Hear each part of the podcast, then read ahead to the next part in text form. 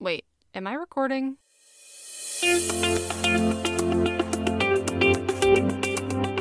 You are listening to Stuff About Things, an art history podcast.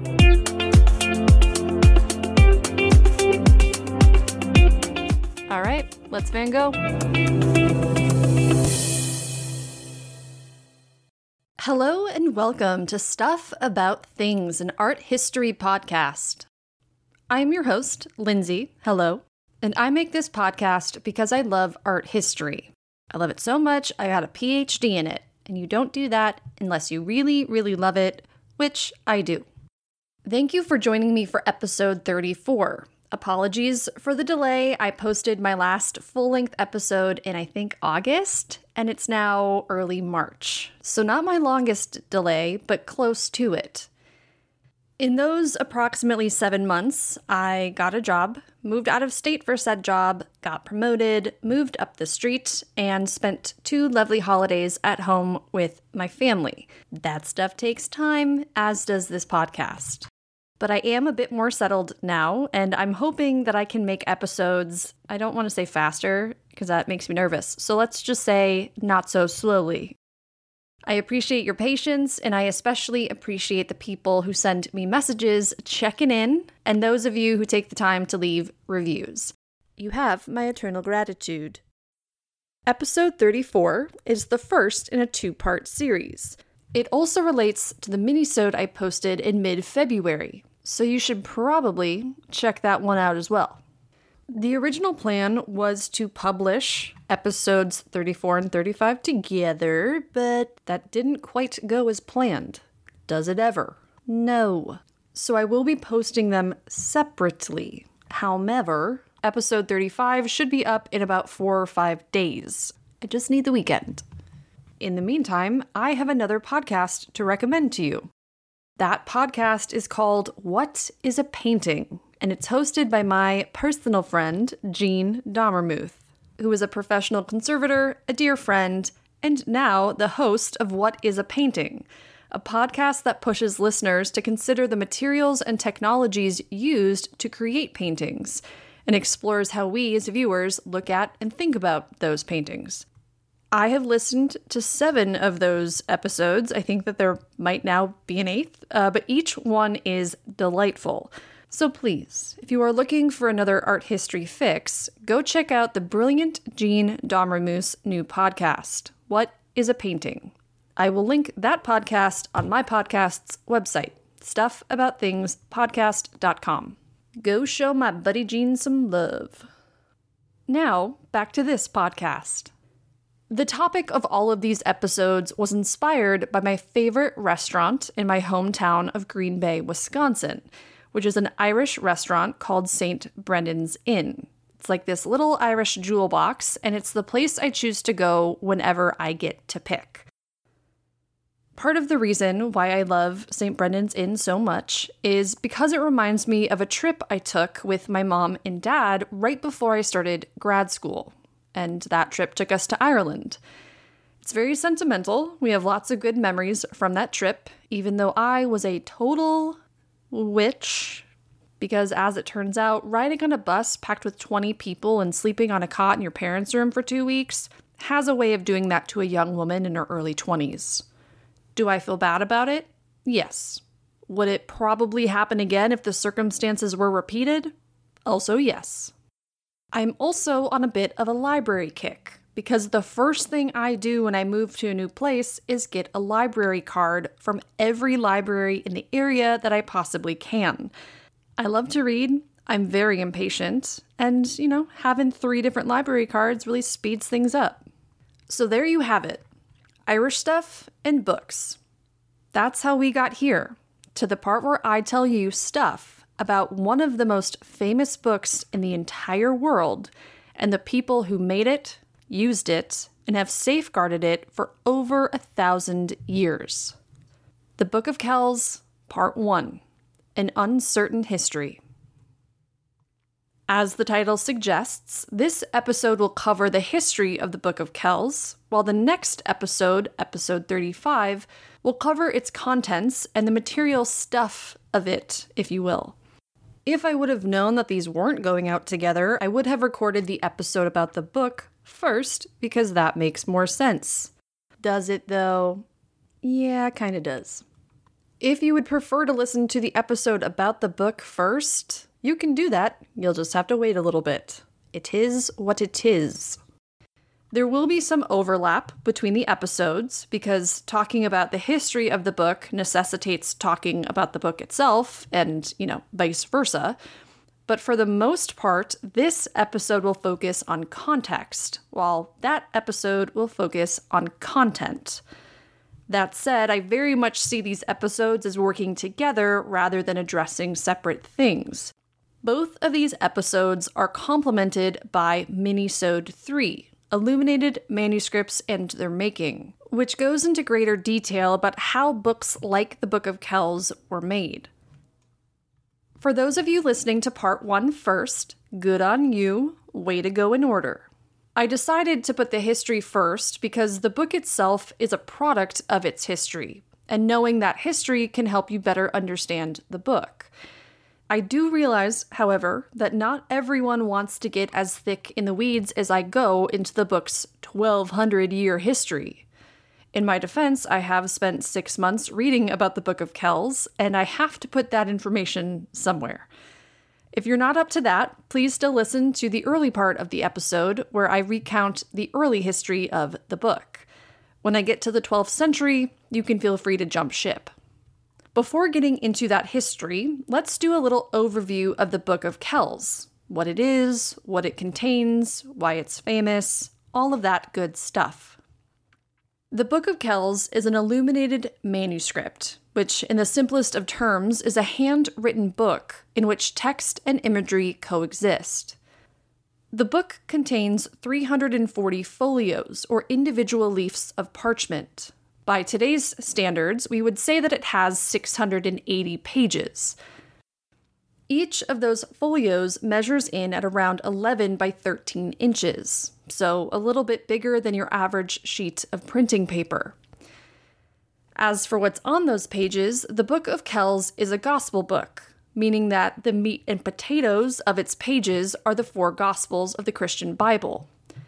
Those Gospels tell the story of Christ's life and his teachings from the perspectives of four of his followers apostles Matthew and John, and two other guys named Mark and Luke. Funnily enough, though, you don't often hear people talking about the text of the book because it's the images, the illuminations, that are the primary reason for its fame. Those illuminations range from tiny flowers in the margins to full page extravaganzas. The book is especially renowned for its mixture of Celtic and Christian imagery, including a veritable profusion of things like Celtic knots, Celtic interlacing, and tracery. Because of that, the book is held up as perhaps the best example of how Christians in Ireland and Scotland co opted Celtic artistic traditions. By the way, Celt, C E L T, is a pretty general term to describe a rather diverse group of people who inhabited the areas of Ireland and Scotland about which we shall talk before the arrival of Christianity. And that, my friends, is where this story starts. At least we think. The origins of the Book of Kells are hotly contested, and ultimately we really don't know that much about its early years slash centuries, and we probably never will. That's just how it is when something is this old. Now, how old are we talking? Old. Like old, old. We know for sure that the Book of Kells is at least 900 years old, but it's probably more like 1200. But Lindsay, that's a 300 year difference. I know. Like I said, we don't know that much about it. There is, however, a dominant theory about the book's origins one that stretches back all of the way to the 6th century and a dude named Columbkill. Columbkill was also known as Saint Columba. They are one and the same person, but I'm going to go with the Irish Columbkill. Makes me feel fancy. Columbkill was a monk who lived in Northern Ireland in the 6th century, so the 500s. At that time, Christianity was still pretty new in Ireland, but it was fairly well established thanks to the efforts a century earlier in the 400s by a guy that everyone has heard of, Patricius. No? Not not ringing a bell? Well, that's because you probably know good old Patricius by his anglicized name of Patrick. Yes, Saint Patrick, who is best known for his work converting pagans in Ireland to Christianity. And what better way to commemorate a man such as that than to become heathens ourselves as we drink copiously and dye everything we can green for an entire month? St. Patrick would not be amused. One of the critical tools of an early Christian missionary like St. Patrick was books.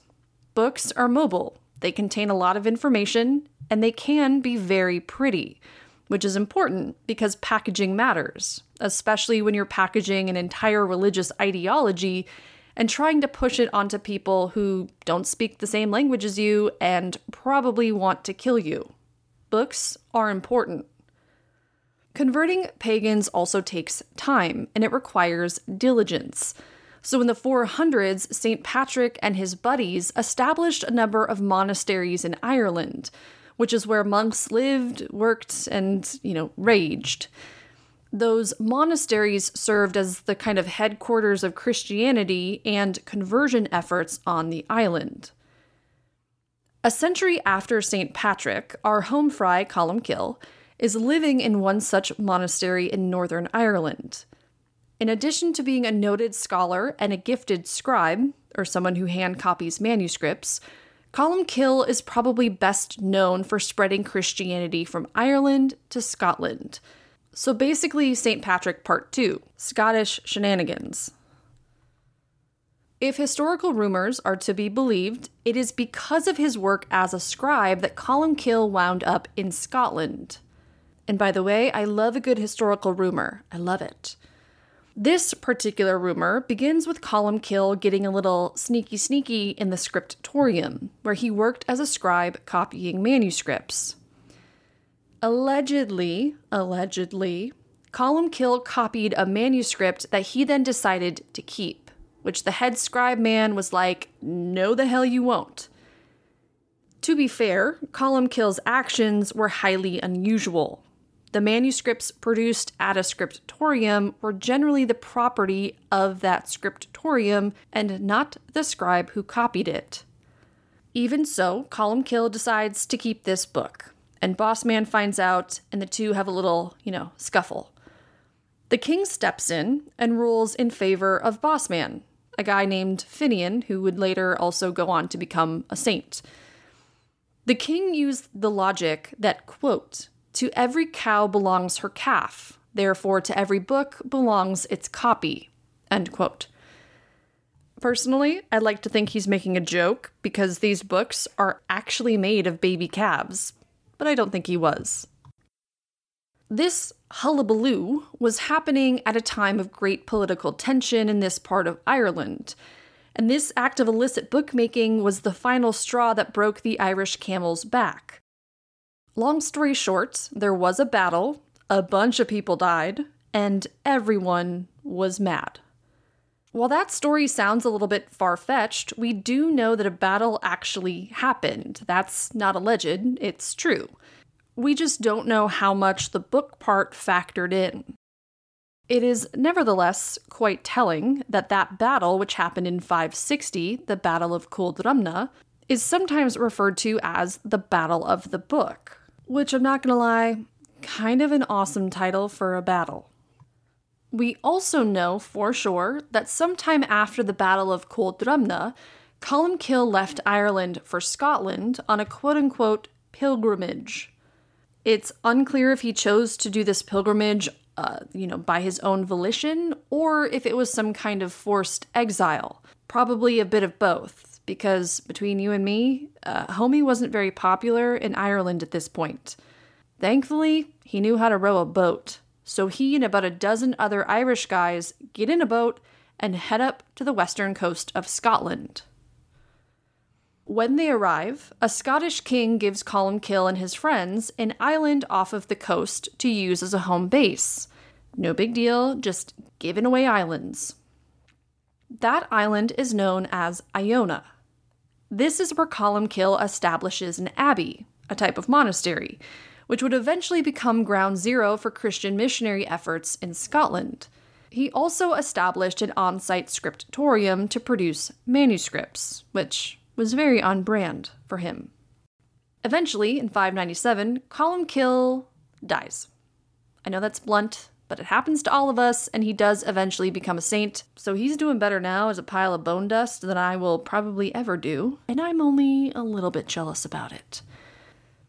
The abbey at Iona continues to flourish for the next 200 years until the late 8th century, which is when a little group known as the Vikings became a big problem. Beginning in the 790s, Vikings began to periodically sack the island, which was basically a sitting duck given its location and a general lack of defenses.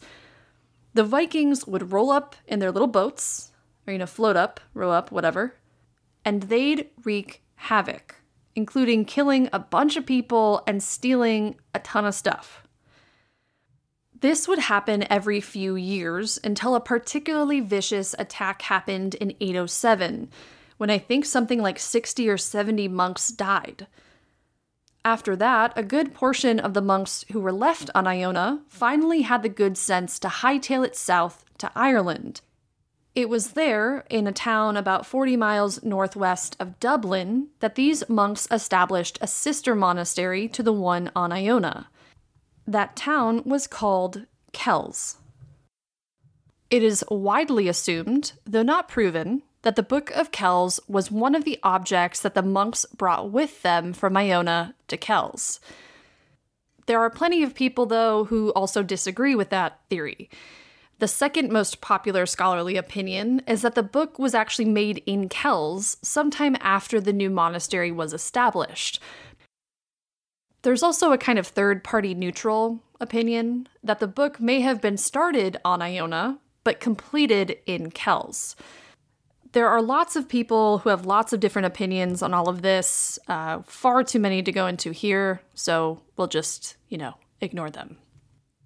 Figuring out where the book was made would be a lot easier if we knew when the book was made. And wouldn't you know it, we don't know that either. I should say here that it's always difficult to date things this old with any degree of accuracy. The most common method for dating something this old is to compare that thing to other similar things that we know more about. It's by no means a precise method, but it's kind of the best that we have. Using that method, we can determine that the Book of Kells probably was not made before the early to mid 700s. We know that because it's a much more sophisticated product than the manuscripts dated to that time, like the Book of Durrow and, a little bit later, the Lindisfarne Gospels. But even with those gospel books, we don't really know when they were made. We're just slightly more confident in our guesses. That said, the book definitely shares DNA with those manuscripts, but it's impossible to say if the Book of Kells was made 50 years after them or potentially 300. We just don't know. Most scholars of the Book of Kells date it to the 9th century, or the 800s. They also agree that the book had to have come from an established and very talented scriptorium. Naturally, those who believe the Book of Kells was made on Iona typically date the book to before 807, before that vicious Viking attack that basically kneecapped operations on the island. Those who believe the Book of Kells was made in Kells will date it to several decades after that, because it would have taken several decades to establish a scriptorium on site capable of making a book this sophisticated. When it comes to dates, people also like to point to things like inventories, because generally speaking, churches tended to keep pretty good records of this stuff under their roof some of those inventories continue to exist even after a thousand years. But that's also tricky, tricky, because objects rarely have formal names, and everyone describes things differently. Case in point, sometime after 1007, someone in Kells records a curious event in the Abbey's Annals, a book in which the monks recorded all of the major events and stuff pertaining to the monastery year by year. An entry in 1007 mentions an object called the Great Gospel Book of Columkill. To remind you, that's the dude who founded the original monastery in Iona. The reason that this monk mentions the Great Gospel Book of Columkill in 1007 is because it was in that year that this book was stolen. The entry states that the Great Gospel of Columkill was stolen by night from the western sacristy of the stone church at Kells. And it goes on to describe this gospel book as, quote, the chief treasure of the Western world. Now, I'm not sure if these monks were super qualified to be speaking to how this object compares to everything else in the Western world, but even so, that is some pretty high praise. Now, why would a thief want a book? A little light reading? No, not at all. A thief would have wanted this book because it sported a cover or was kept in some kind of box thing that was made of silver, gold, and covered in jewels. It was that part of the book, the cover, that likely earned it the title, the quote unquote, chief treasure of the Western world. We don't know exactly what this cover looked like for reasons that will become clear in a minute.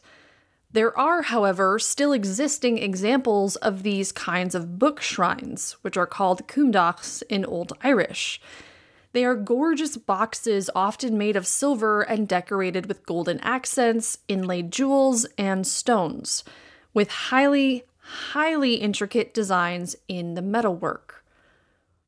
The fact that this book was covered in gold and jewels obviously made it a very tempting item to steal, which someone did. One night in 1007, an unknown thief crept into the sacristy of the church, which is where priests prep for Mass and store stuff, like fancy books. The thief then absconded with the Gospel of Columkill and its bejeweled cover. The abbey quite rightly feared the book was gone forever. But two months and 21 days later, a monk found the book, minus its cover, hidden nearby beneath a layer of sod. The thief just pulled up some turf, plopped down the book, covered it back up, and then made off with the gold bejeweled cover. It is very tempting to assume that the Great Gospel of Columkill and the Book of Kells are one and the same. And as far as assumptions go, it's not a bad one.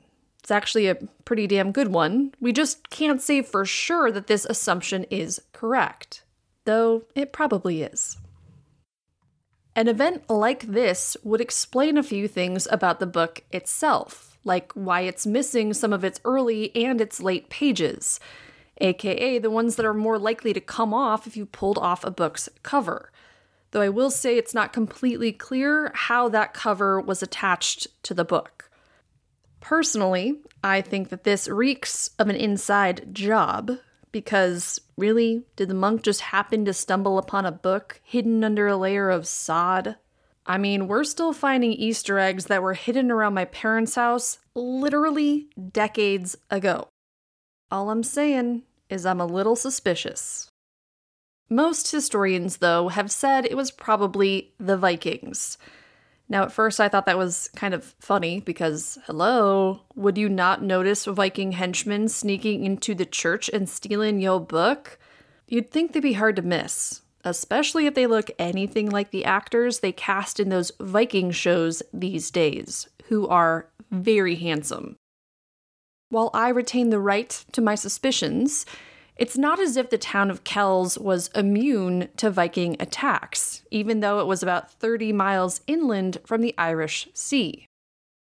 In the 10th and 11th centuries, there were a series of sackings at Kells, but somehow the Book of Kells was spared during those raids, with the exception perhaps of its three month disappearance in 1007, or rather, the disappearance of a book that we assume to be the Book of Kells.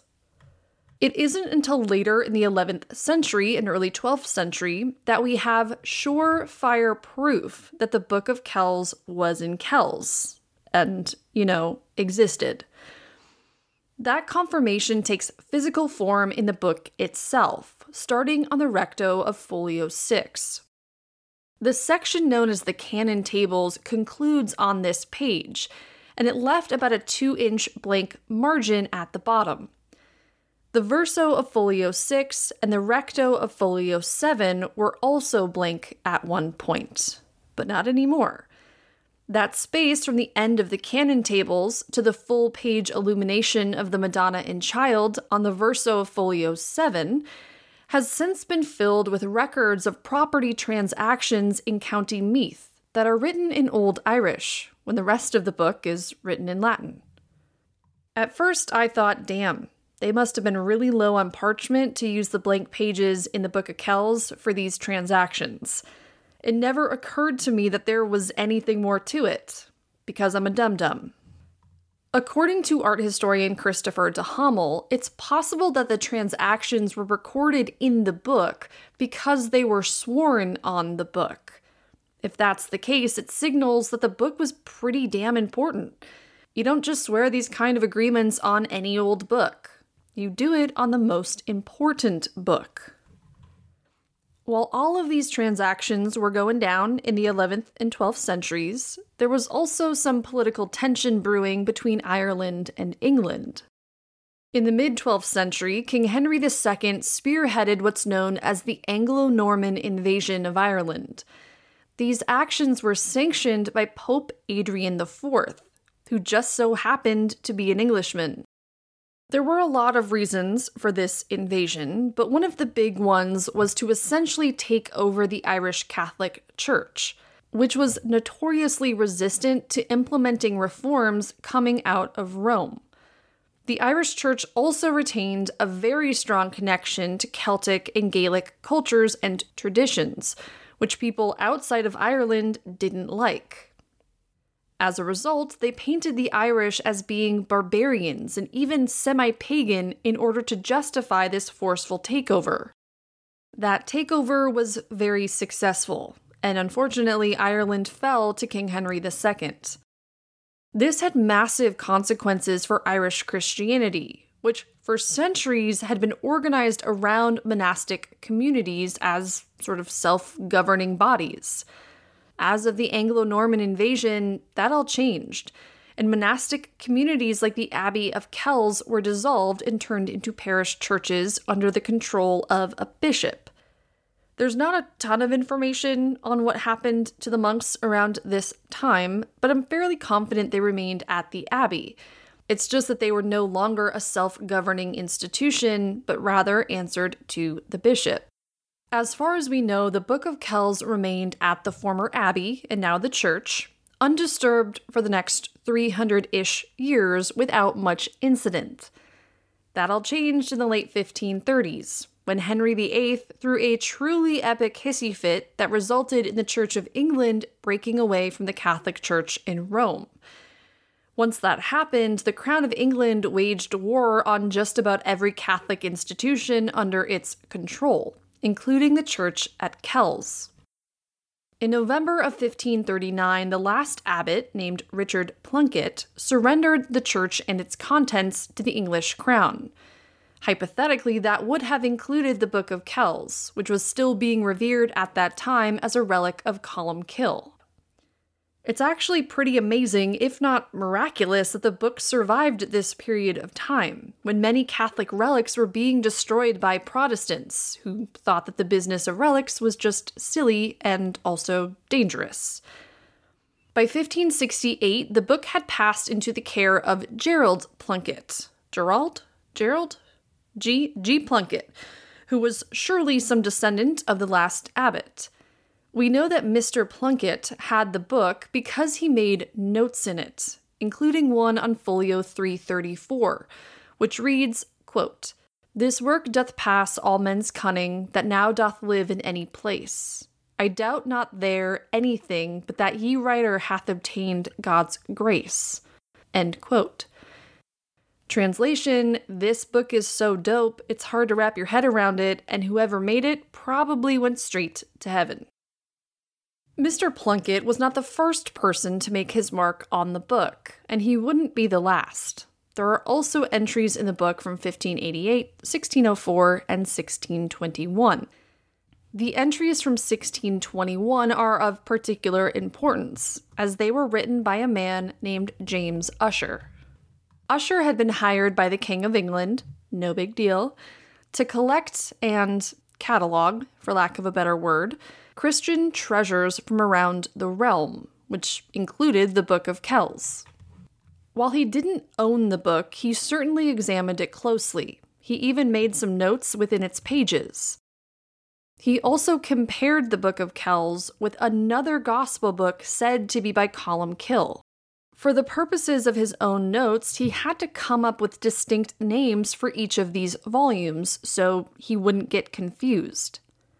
Ussher settled on designating the books based on where they were kept creating the first known instance of our book, if I may be so bold, being called the Book of Kells. And I guess you could say it stuck, given that we're still using that name 402 years later.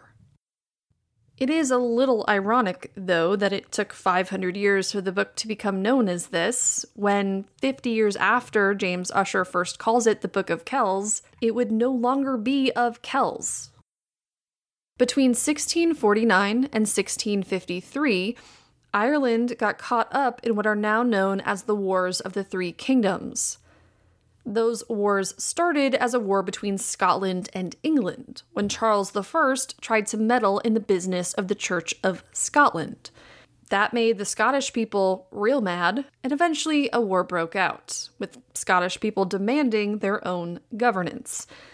I'm sure you can figure out how that ended because it's now 400 years later and Scotland is still waiting for that to happen.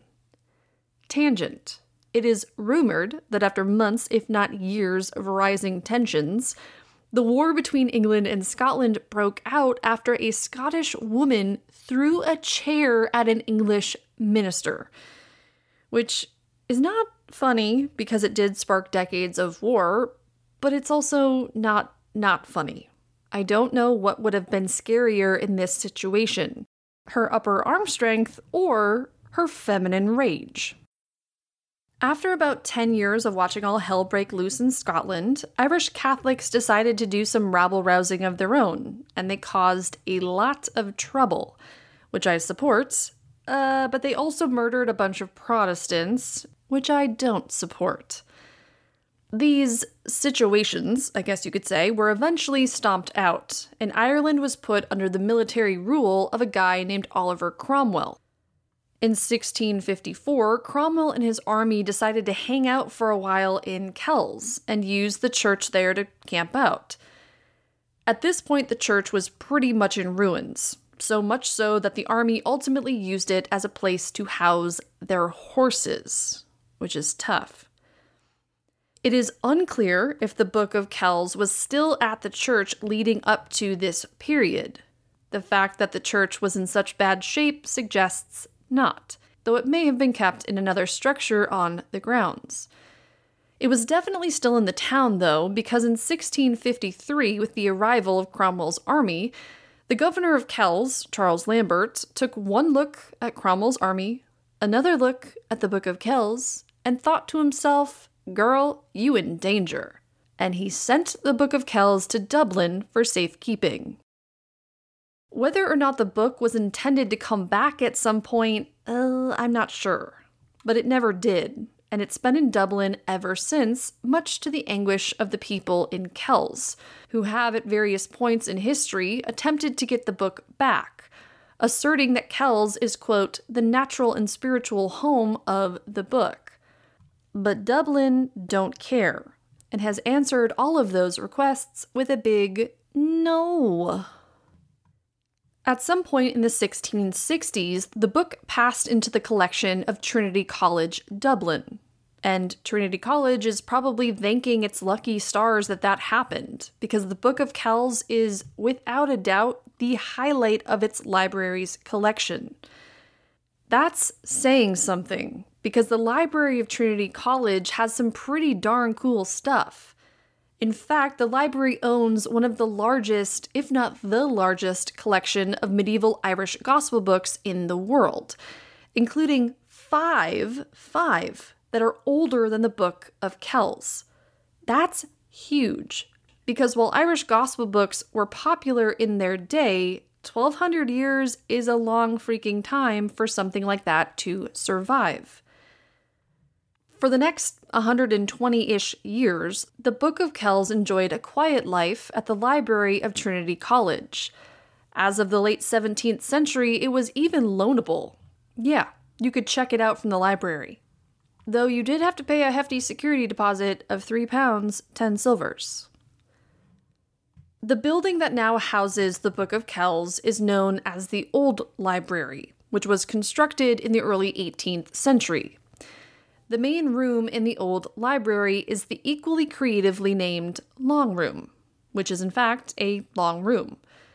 It's also one of the most beautiful libraries I have ever had the privilege of seeing, with rich, warm wood, a vaulted ceiling, and two open levels that, as a whole, display something like 200,000 books. Fun fact the old library also exhibits another relic of Irish history, Brian Boru's harp, a medieval harp that not only appears on Ireland's coat of arms, but more importantly, is the very harp that Guinness uses as its logo. Moving on to a slightly different topic. In 1825, the Book of Kells was involved in a murder. To be more specific, it was the victim of involuntary manslaughter. Man, in this case, being short for manuscript. As you will know from listening to Minisode 3, manuscripts as old as the Book of Kells were almost always rebound over the years. Book bindings did not last 1200 years.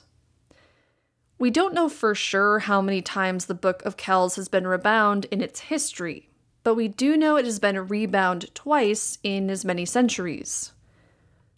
The first of those times was in 1825. For whatever reason, the bookbinder, whose name will not be mentioned here, it was George Mullen, trimmed the book's folios by a significant amount, which included cutting off the margins of many illuminated pages the intention was probably good, a likely effort to tidy up the book a little bit. It was soon, however, considered an atrocity, and in 1920, scholar Sir Edward Sullivan described it as thus quote, Unhappily, what Norseman and Dane had failed to effect in early and wilder centuries was accomplished by an ignorant and mischievous bookbinder some hundred years ago and under the barbarous hands of this man, many of the outer margins of its priceless illuminations have been trimmed out of existence. End quote. Woof. As barbarous as it may seem, this was not an uncommon tactic, and bookbinders sometimes even kept the scraps for themselves as kind of professional souvenirs. I want to once again quote Christopher de Hamel. Quote, if your name is Mullen and you have an envelope at home with ribbons of parchment, please let me know, and we'll decide whether or not to inform Trinity College. It was in that same century, the 19th century, that the Book of Kells started to gain attention, even fame. There are a few reasons for that, the first of which was religious. In the 19th century, the Book of Kells started to be lauded as, quote, the oldest book in the world, which of course wasn't true. To be fair, it is very, very old. And people started hoping that in being the oldest version of the Gospels in existence, again, not true, the Book of Kells might somehow be more authentic to the original Gospels than any other book in the world. That's because people thought maybe, just maybe, a tiny island off the coast of Western Scotland may have been immune to the historical changes made to the Gospels over the course of the Middle Ages. That bubble, however, has been bursted. Iona was fairly well connected to continental Europe, and the books being produced in its scriptorium were not immune from historical quote unquote contamination. The book was also involved in political debates about whether the Church of England or the Church of Ireland could claim supremacy over the other. I'm not sure why people were arguing about this still in the 19th century, but hey, I also hold grudges. The book's profile also skyrocketed in the early 19th century because that's when it first went on public display. And it always helps when people, you know, know something exists.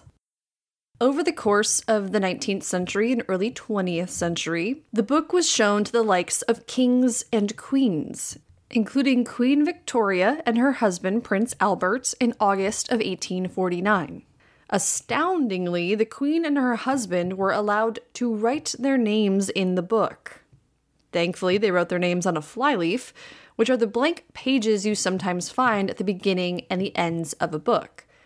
That flyleaf was not an original piece of parchment from the year, I don't know, 800, but one added later, and it's since been removed from the book.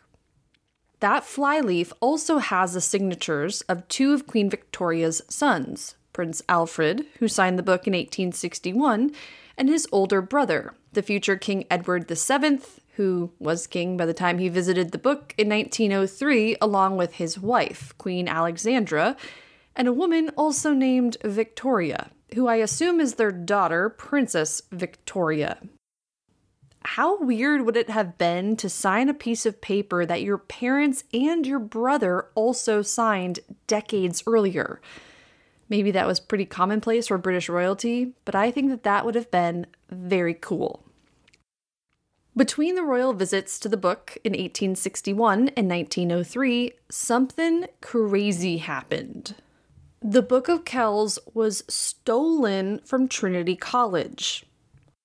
On November 5th of 1874, a newspaper reported, quote, Trinity College Dublin is in despair. One of its chief treasures is missing, the Book of Kells, written by St. Columkill in 475, the oldest book in the world and the most perfect specimen of Irish art, with the richest illuminations and valued at 12,000 pounds. End quote. Now, the writer is about 50 50 on the facts here. The Book of Kells was not written by Columkill, and it definitely wasn't written by Columkill in 475, given that he, I don't know, hadn't been born yet. And if the Book of Kells was not written in 475, that would not make it the oldest book in the world. As for the price, £12,000, I have no idea where they got that number, because as far as I know, at no point in the book's history was it ever sold. Its possession was simply transferred. But it's interesting to note that if the Book of Kells was indeed estimated to be worth £12,000, that is four times the amount of the most expensive book ever sold at that period in history, which was a copy of the Gutenberg Bible. There was much intrigue about the book's disappearance, and the newspapers reported on it like it was a tabloid story. Personally, I would have been buying those papers left, right, and center because let me tell you, I am a sucker for drama. The story goes a little something like this One day, the provost of Trinity College decided he wanted to show the college's greatest treasure to some visitors, who Christopher de Hamel specifically refers to as quote unquote some lady visitors. Mmm. When the provost went to show these lady visitors this treasure, he realized it was gone. He obviously started asking some questions of the library staff, none of whom could recall when they had last seen the book. Most annoyingly of all, the librarian, J.A. Malet, was out of the office that day. How convenient. Then a clue was discovered. The library staff found a receipt stating that the Book of Kells had been checked out by one Mr. Bond who had listed his employer as the British Museum in London. In Hubli did that cause a stir, because as some of us know, the British Museum has historically made something of a habit of acquiring objects through unsavory means, which is kind of putting it politely. Naturally, the provost freaked and he immediately put lawyers on the case, even sending one to England to demand the return of this seemingly stolen book. That lawyer tracked down Sir Edward Augustus Bond, who just so happened to be head librarian and keeper of manuscripts at the British Museum. Aha, the thief had been apprehended. Except, just kidding, because Mr. Bond had not stolen the book. Yes, he had the book in his possession, but he had not stole it. Also, if you were going to steal a book, why would you leave a receipt saying you stole it? That would make him either super stupid or a super villain. But Mr. Bond was neither. He was a librarian who loved books and worked professionally alongside colleagues like the librarian of Trinity College, Mr. Malet. Turns out that Mr. Bond's buddy, again, the librarian of Trinity College, had taken the manuscript for a little jaunt out of Trinity College's library all the way to the British Museum in London. He did so because he wanted his colleague, Mr. Bond's, professional advice on whether or not the book should get rebound. Mr. Malet left the book with his colleague for him to further examine it, but instead of a few days alone with the Book of Kells, Mr. Bond found a lawyer on his doorstep, beaten down the door, demanding the return of the book on behalf of the Irish government. Mr. Bond probably soiled himself and promptly gave the book to the lawyer, who hightailed it back to Ireland with the book in tow. That escalated quickly. Also, it's rather anticlimactic, though one should note that the 1870s were a pretty uh, we'll call it intense, a pretty intense time with regards to the relationship between England and Ireland, which at that point was not good. Part of me almost wishes the book had been stolen and that these gentlemen librarians were actually causing chaos and shenanigans, starting wars like the old times. But no, the Book of Kells was fine the entire time, and to my knowledge, no one died except perhaps of a heart attack from the freaking stress of it all. I am genuinely amazed that Mr. Malet just took the Book of Kells to England without telling anyone. Maybe that was by design, because clearly the librarian staff was not keeping close tabs on the book. If the provost had never wandered down to see it with his lady friends, no one might have known it was missing. Also, keep in mind that the book at this point was a single volume that probably weighed about 20 pounds. Mr. Malet's upper arm strength must have been bananas. I would like to see him arm wrestle with that Scottish lady who threw that chair at the minister. This would not be the last time that the Book of Kells was caught in the middle of tension between Ireland and England. A little more than 10 years after that incident, the Olympia Exhibition Centre in London put on an exhibition of Irish art and requested that the Book of Kells be included. Trinity College didn't just say no to this ask, they implied it would be mean to the book to put it on display in England, like Englishness was catching. Oh. That kind of response goes to show just how much of a treasure this book had become, not just to a religious community, not just to Trinity College, but to all of Ireland.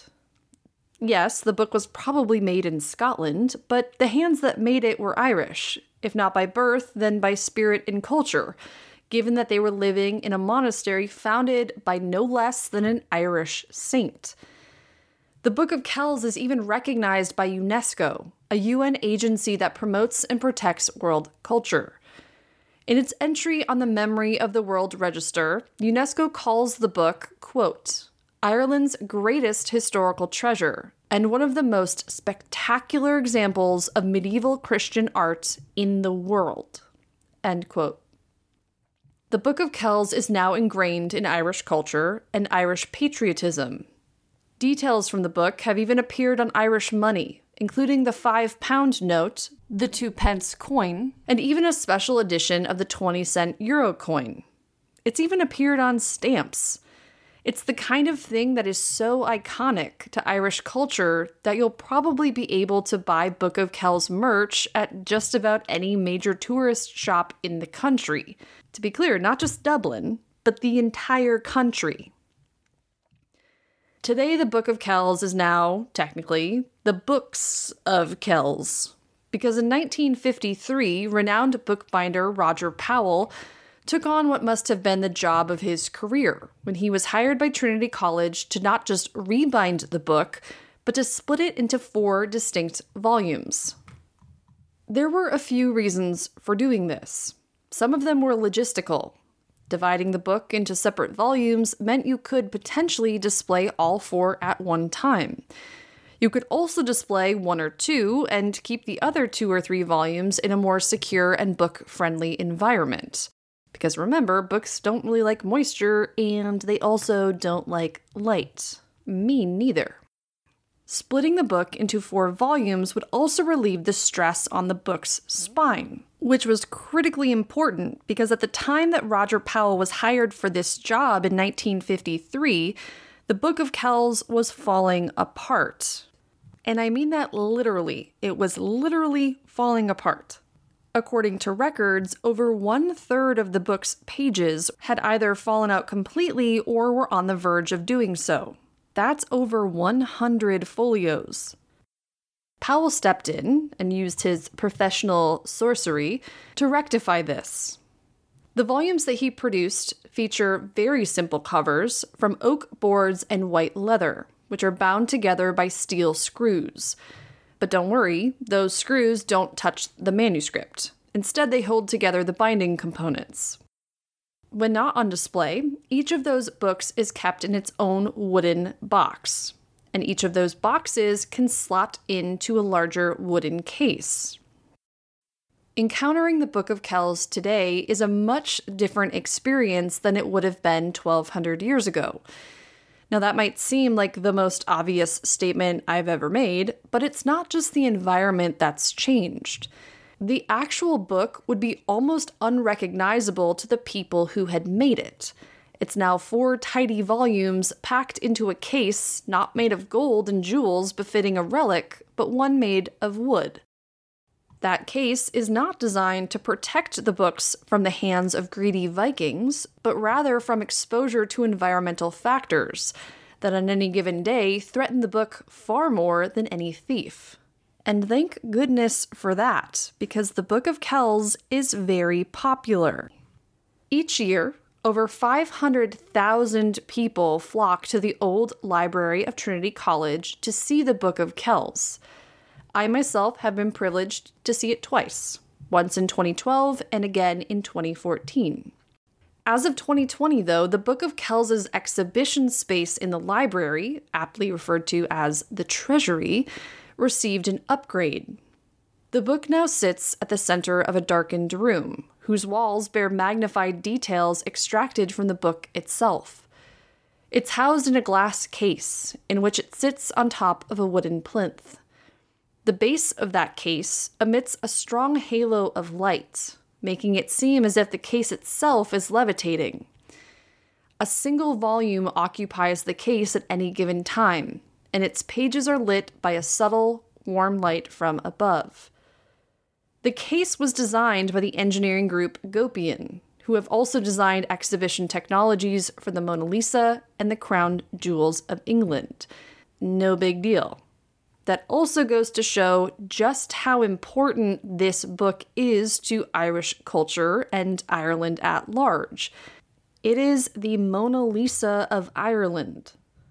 Now, a book is a hard thing to exhibit because it can only be opened to one page at a time, or, you know, if it's laying open, I guess you could see two pages, but that's pretty darn limiting. And contrary to what you might have heard, the book's pages are not turned every day, every week, or even every month. Instead, they're turned about eight times a year, so you might want to stagger your visits. As beautiful as this display is, and for all of its technological advancements, I can't help but think of how a monk from 8th century Iona would feel walking into this space, seeing this object that maybe he helped make in such a foreign environment. Its pages trimmed and flattened, three fourths of the book seemingly gone. It's hard in this dark, temperature controlled space surrounded by dozens of other people elbowing you for a look to imagine yourself in the place of that monk. But as you stand around the at once darkened yet glowing case, beholding this 1200 year old treasure, close your eyes. I know it's counterintuitive, but do it anyway. Close your eyes and imagine the tang of salts on the air and the sound of crashing waves hitting the shores of a rugged Scottish island. Feel the muscles tighten in your shoulders as you slouch over a desk, almost going cross eyed as you scratch patterns of interlace on freshly prepped folios. Scrunch your nose against the light burn of incense in the air as goosebumps rise on your skin in response to the chill of a darkened stone church, where monks sing songs of God, saints, and men as a book sits before them on an altar. Hear the clash of Viking swords and the cries of the dying as your heart beats with an insistence on life that only the threat of death can bring.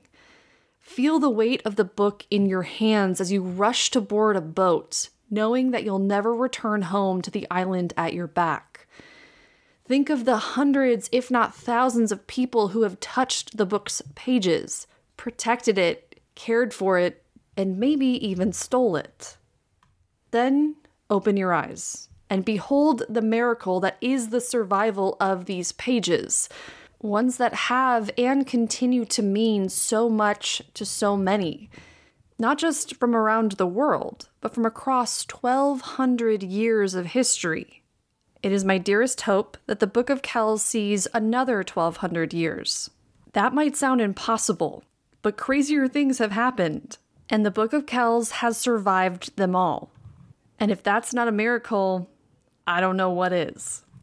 Or maybe, just maybe, it's the luck of the Irish. That is all I have for you today on the Book of Kells, Part 1 An Uncertain History.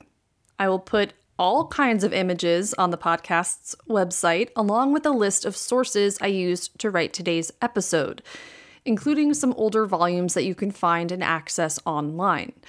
Some of the books that I used to write the episode include Bernard Meehan's The Book of Kells, an illustrated introduction. Until 2016, Meehan was the keeper of manuscripts at Trinity College in Dublin. Yeah, that's a real job description. So he probably knows more about the book than just about anyone else. I also hugely enjoyed various texts by Christopher de Hamel including his essay about the Book of Kells in his book, Meetings with Remarkable Manuscripts. Two words pendulous breasts. You can listen to episode 35 to find more about that. His book, A History of Illuminated Manuscripts, is also very good. I also consulted various works by Sir Edward Sullivan, Francois Henry, Peter Fox, and George Henderson. You can find all of those and more on the podcast's website, stuffaboutthingspodcast.com. As for Gussie Corner, I get near daily videos from my mom and dad proving that he is still getting his morning walks, lots of treats, and plenty of snoozes. His favorite spot to snooze is in front of the window. I bought him a very expensive dog bed last year, and we couldn't get him to use it until my mom had the brilliant idea of putting it on top of the coffee table and pushing the coffee table against the window, even providing Gussie with a little stool. He now lays in that bed all day long, soaking up the sun, all while guarding the yard from the comfort of 10 inches of premium American made memory foam. He is a spoiled little prince, and he deserves every inch of that foam. As for moi, I will be back in four or five days with another full length episode.